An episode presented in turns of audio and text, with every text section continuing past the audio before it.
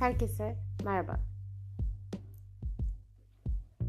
Ee, ben takıntılı bir ruh hastasıyım.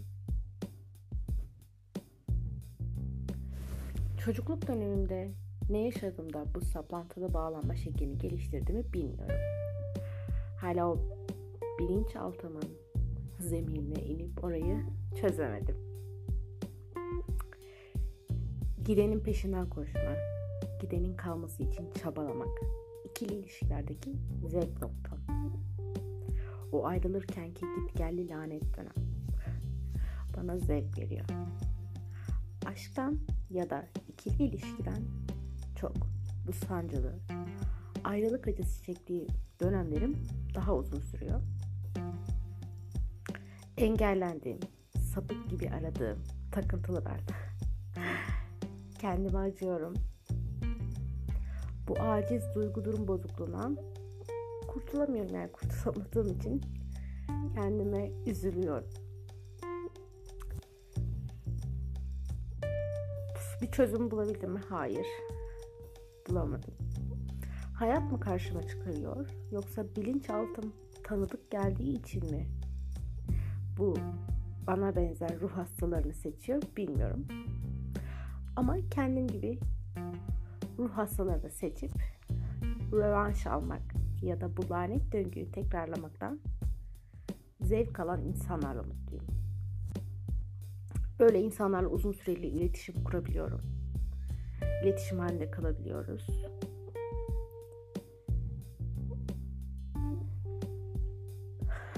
Yani mesela bana benzedikleri için galiba bu takıntılı ruh halimi sürdürebildiğim döngü devam ediyor.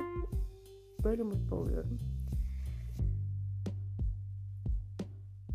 Mesela hayatımda bitti, gitti diyorum bitirdiğim bir dönemde. Sürpriz yumurtadan çıkar gibi tekrar gelir. Ya da aynı şekilde sen gidersin. Belli bir süre geçince. Yani alıştı, tanıdık bildiğin insan geldiği için mutlu olursun o an. Ama bu mutluluğun uzun sürmez. Gözün üstünde kaşın var gibi saçma sebeplerden o gider ya da sen giderse kim didişmeyi özlerse tekrar geri döner. Bu döngüyü birçok kişiyle yaşadım. En son Tam 3 yıldır kısır döngü yaşadığım ruh hastam var. Evet, kendisine veda etmeyi çok istiyorum. Veda etme zamanı geldi de geçiyor. Ama ne o ne ben veda etmeyi beceremiyoruz. Becerebildiğimiz tek şey kedi köpek gibi didişmek. Bu didişmeler beni yordu yani yoruldum artık ama değişmiyor. Ve biliyorum ki benim gibi dışarıdan fark etmesek de içinde e, bunları yaşayan ruh hastası gibi saplantılı insanlar var. Yalnız değiliz. Hmm, neden böyle olduğumuz çocukluk dönemimizde. Ama yalnız olmadığınızda ve bunun da bir insani bir durum olduğunu bilmenizi isterim. Hani kendinize kızıp nefret etmek yerine